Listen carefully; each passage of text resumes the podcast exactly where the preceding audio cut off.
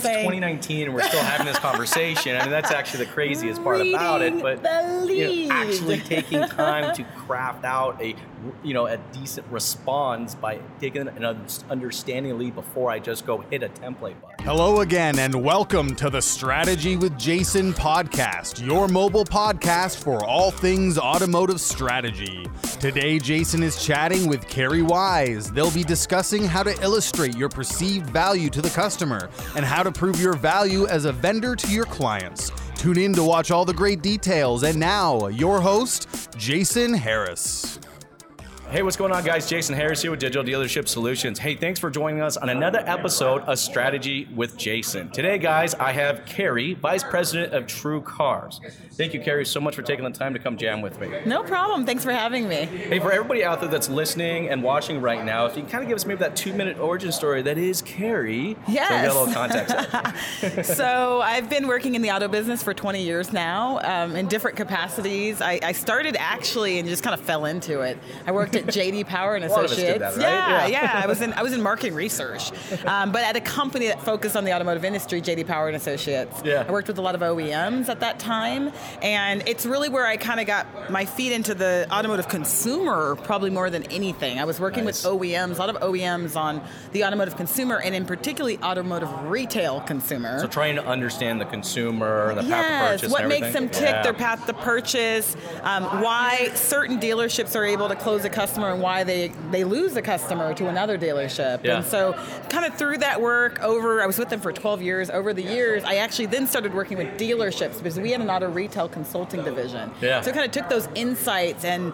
took it up and, and to the next step, which was like mystery shopping the dealership's process and Oh, meeting with the cool. general manager to kind of help them understand what was happening in their store. Better their And- process, better their operations. Absolutely, because Nice. there was things that would be happening, like you know, we'd ask questions of management, like how, how often does a test drive get offered to the consumer? It'd be like 100 percent of the time. Yeah. Then we'd like mystery shop, or we'd actually even have video mystery shopping in some cases, or consumers Very would walk cool. in the store and actually go through the process, and, and that didn't happen 100 percent of the time. No, and so there were things like that, and so that's kind of where I really got involved with dealerships. It's just kind of like that process of helping them, in some ways, interpret the automotive consumer, Yes. which is very confusing at times. and the data that you were collecting at the time, right? It's like, okay, so here's the analytics, here's the data, but what the hell do we actually do what do we it? do about it? And and and so that that was part of it. And then I moved on to Edmunds.com, and that brought me into more of the tech side of it. Very cool. Um, and so now we're, I'm watching consumers that are actually going to a website, millions of consumers that are Very cool. shopping. Um, and so I was involved in more of the dealer insights and helping our dealers understand their performance on Edmunds, which Yes. is kind of a departure from the research side. And then I, I eventually overtook sales training and dealer training while I was at Edmunds.com. Wow. So um, training our internal field staff and then eventually leading a team that went into stores and trained them on Edmunds.com. And lastly, I ended up at TrueCar. Last year. Ah, so that was, um, I've been with TrueCar for the last four years. I was hired as their head of dealer relations, which was an interesting position at a time when we weren't particularly loved. and so. Uh, a great time to come on board. Oh, board. great time. So there's a lot of opportunity, but um, I'm happy to say since I joined, we definitely have turned things around to be Yeah. a lot more neutral in the industry. And since I joined, I, we probably added 6,000 dealers um, from the point I, I joined the company. So That's it's not all me, but That's all you, I'm glad to be a part of it. That's very cool. well, you know what? Uh, we're at the Rockstar Automotive Conference right now in Las Vegas, Nevada. You you you got on stage yesterday and you just totally brought it home. I Thank mean, I was just I was in there just like yeah, I was like this is great. So, you know what, for everyone out there that did get an opportunity to come to Rockstar Auto Conference, and you can give us a little bit about what you were present, presenting yesterday. Yeah, so um, in the end, my topic related to trust, and I think that the, the title was Turning Skeptics into Believers, which is something I know a lot about coming over to TrueCar. um, and, it, and so, really, um, I consider trust the elephant in the showroom, as, as what I talked about yesterday. It's, it's one of those things that's kind of an uncomfortable thing to talk about with dealers because you, you, I certainly don't want to be negative and just kind of bring up that, oh, consumers distrust you, but there certainly is a trust gap between consumers and dealers. Well, there's a stereotype. There's Like, a look, there's stereotype that's all, that's existed, and it's it's it's from um, some of the sins in the past. Mm-hmm. Um, but I would also say that it's it's sometimes validated by current things that happen today, whether it's the dealer really knowing it's perceived that way or not. Yes. And I think in most cases, it's not someone being dishonest or trying to. Not but it- intentionally. not intentionally. Which is kind of a lack of transparency is that's what's creating it. Yes, it could also just be our typical processes like uh, consistency of information. So Mm-hmm. consumers see something on the site, they talk to someone in the store, there's a difference. This person's not lying, but they don't realize that the consumer saw this kind of information on the dealership website. So it's just about connecting those dots a lot of times. And from a consumer standpoint, because they're coming in with that chip on their shoulder,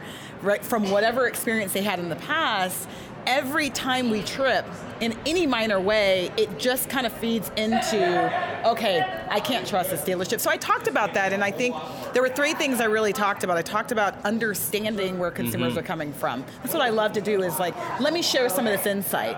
Not insight just on from a research standpoint, but we track a lot of consumers. We have 8 million consumers that come every month. You have you have so much behavioral data Yes. at your fingertips. So let's let's talk a little bit about that then. Let's understanding the consumer. So I think you know when I when I speak to dealers, a lot of times there's frustration with the consumer. You're, We all heard the, the term buyers are liars, right? Mm-hmm. Yeah. And there's frustration because in some ways, you know, dealers will say, "Hey, consumers play as much many games as uh, we do," or they're the ones that want to negotiate. And so I think it's it's important to kind of unpack that. And what I wanted to show is um, from our research of researching consumers or watching consumers, these are the perceptions they have, and we need to understand that whether it's true or not, their perception is that there's some disconnects in the process between what happens online and what happens in the showroom. And I think that's absolutely key. Absolutely. What dealerships have to understand that it is perception. Yeah. You know, look, if you guys don't like the perception that your customers have of you, then then you need to come up with a strategy to change that perception. Absolutely. Right? It's not their fault that they have that perception. That is just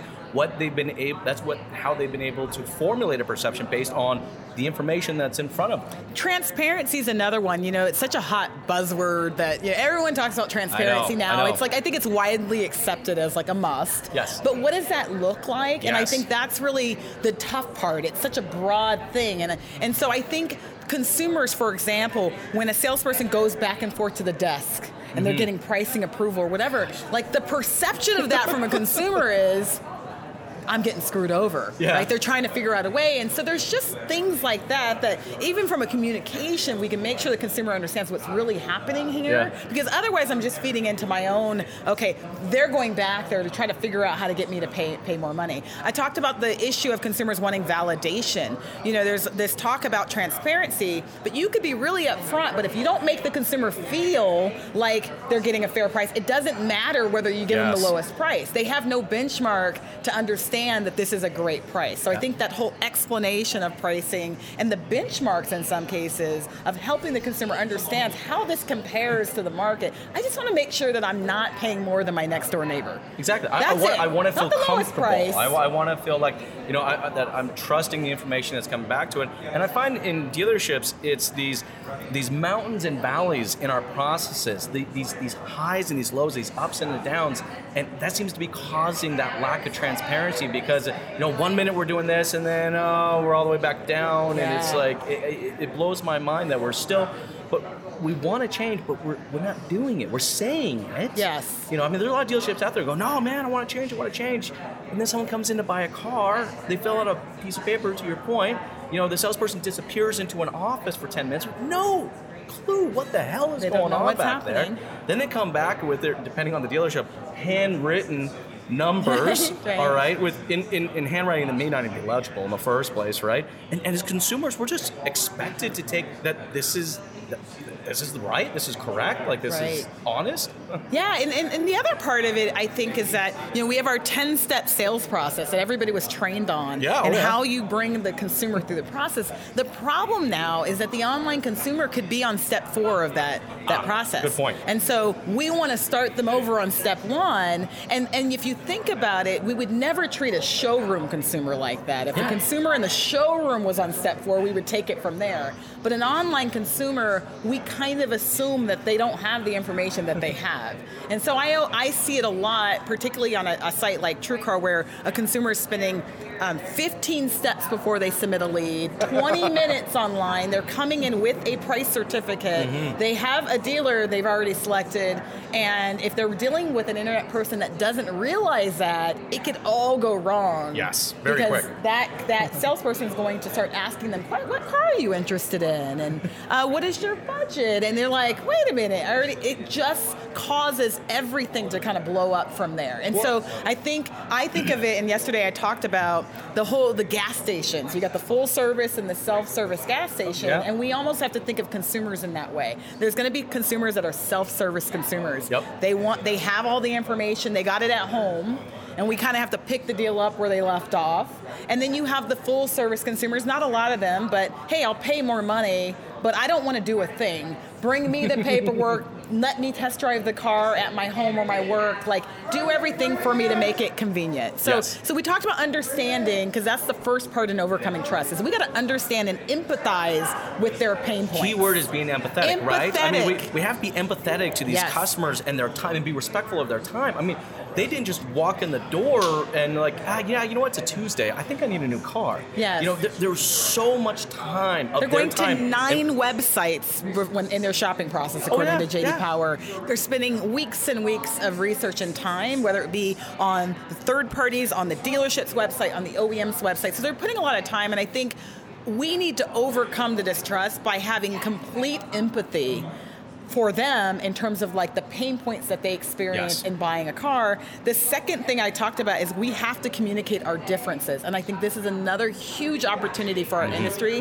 When I work with dealers, one of the things I typically will ask them is what makes your Chrysler dealer different than the Chrysler dealer down the street? Yes. Because particularly on the new car side, that car is the same. Yeah, and the okay? payment's going to be within dollars of each other. Yeah. I mean, there has to be there's got to be more to the story than just the product and the price. Absolutely. So when when you think about it, sometimes we get frustrated that the consumer is so focused on price, right? We're like, hey, I deserve to make a profit. Yes, you deserve to make a profit. But the most profitable companies we know out there, the companies that we overspend on, yes. like a Starbucks or a Nordstrom's or these major yeah. organizations, the way they achieve that is by having unique value that separates them from everybody else. Yes. And so I, I talked a lot about that. And one of the inter- most interesting pieces of research I've ever been a part of was when we asked consumers why they selected a dealership mm-hmm. and how unique it was in terms of the messaging. In other words, was it something they heard, they saw on every billboard, every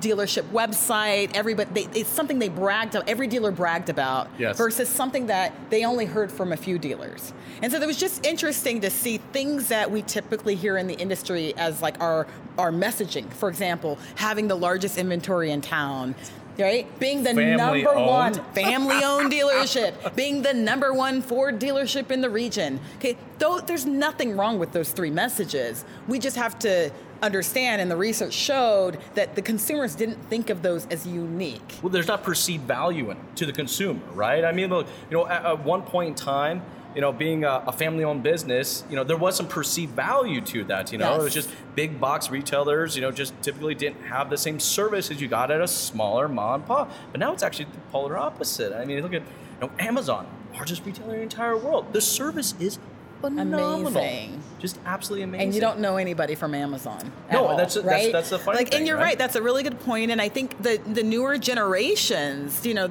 I, I always remember how old I am when I talk to someone young. I'm 42. I'm not that old. I'm Gen X. But you know, you'll mention some brand that you grew up with, and you'll think of the like, oh, like you'll just assume that they respect the brand, and they're like no, I mean just Yeah. even our social networks. I don't want to. I guess I can name. I won't offend anybody, but you know, like I think of Facebook, and I'm like, yeah, that's cool. I'm on Facebook every day, and Yeah. you know, newer generations like Facebook, Who does right? that? So I think their respect for on TikTok, exactly. That's where my daughter's on. So it's like their respect for the uh, the, the legacy brands aren't the same as as we had growing up, or our parents had growing up. So we have to remember that. So there's nothing wrong with saying I'm a family-owned business, but it, we have to back that with what I call like the whiffum for the consumer. What's in it for me? What does that actually mean to me? Yes. Does you know? that mean that you're going to give me customized service? Does that mean that uh, I'm going to get in and out quicker? It's going to be more personal. Like whatever Yes. that means, we have to translate that because a lot of times we stop at just those kind of like generic Yeah. messages. Um, and and so when we looked at the opportunity points, it all tied back to the consumer pain points. Like the things that they thought were reasons to select a dealership and were very unique had to do with transparency of the price of the trade-in values. Yep. It had to do with validation, making me feel like I got something fair by explaining your methodology or benchmarks. Um, low pressure environments, like uh, you're going to get, you There's know, like those, there's value in that. Having specific expertise in terms of salespeople, like Mm-hmm. I'm a USAA member, we, we power USAA. Those members like to know that you are the USA representative there at the store. For sure. Right? So, so it's things like that. And I think what I showed yesterday was not just these themes, because it's not enough to say, hey, we're a low pressure, hassle free store. We have to show it too. Yes, what does we that just mean? it. How, how are you going to prove it? So, you know, I, I showed some examples like, you know, one of the stores we work with, they have non-commissioned sales staff. Yes. I'm not recommending that, but since they have that, that is a way for them to show they're a low pressure store. Yes. Because their people are not paid based on gross profit. Um, but for other other dealers, there's there's other ways to specifically show that. In the end, I recommend every dealer have a set of brand promises or Mm, customer like that. promises. You know, when I came to TrueCar, how we started to turn things around was, was by rolling out what we call the dealer pledge.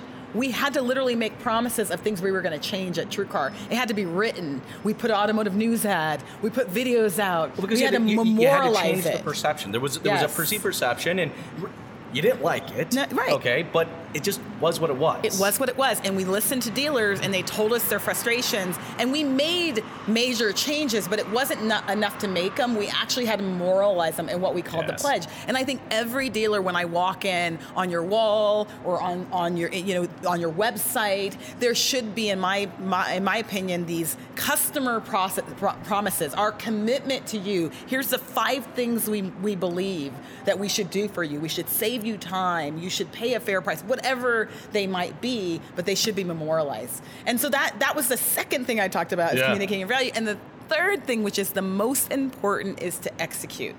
Like it wasn't enough is- for us to roll out the important. dealer pledge and have these fancy videos and automotive news ads and all of that. Like we actually had to show that we were actually making the changes. Mm-hmm. And so what we did every quarter is we did an update on the pledge to, tell them, okay, those 10 things we promised. Hey, we just changed our price curve in the calculation. We just I thought that was our- so cool because you guys documented. We it. documented you know, it and, and- and instead of just saying it, you documented it and literally showed it. Yes, we had no field team when I joined. We now have a hundred, right? So those Yeah. were the things that we changed, and I think from a dealership standpoint, um, we need to make those promises, and then we have to actually execute Mm-hmm. on those pros- prom- promises. We have to, um, for example, one of the things I, I talked about yesterday was the connection between online and offline. I think it's a huge Mm-hmm. opportunity. You know, one of the things that uh, is probably most important on TrueCar or any third-party site is to read the lead. Mm-hmm. Like I hate that I even have to say that because you're. I mean, remember Well, someone's rolling their eyes at home and it's saying, 2019 and we're still having this conversation. I mean, that's actually the craziest part about it. But the you know, actually taking time to craft out a you know a decent response by taking an understanding lead before I just go hit a template. Button. That's exactly it, and I think those that's the execution part of Yes. it.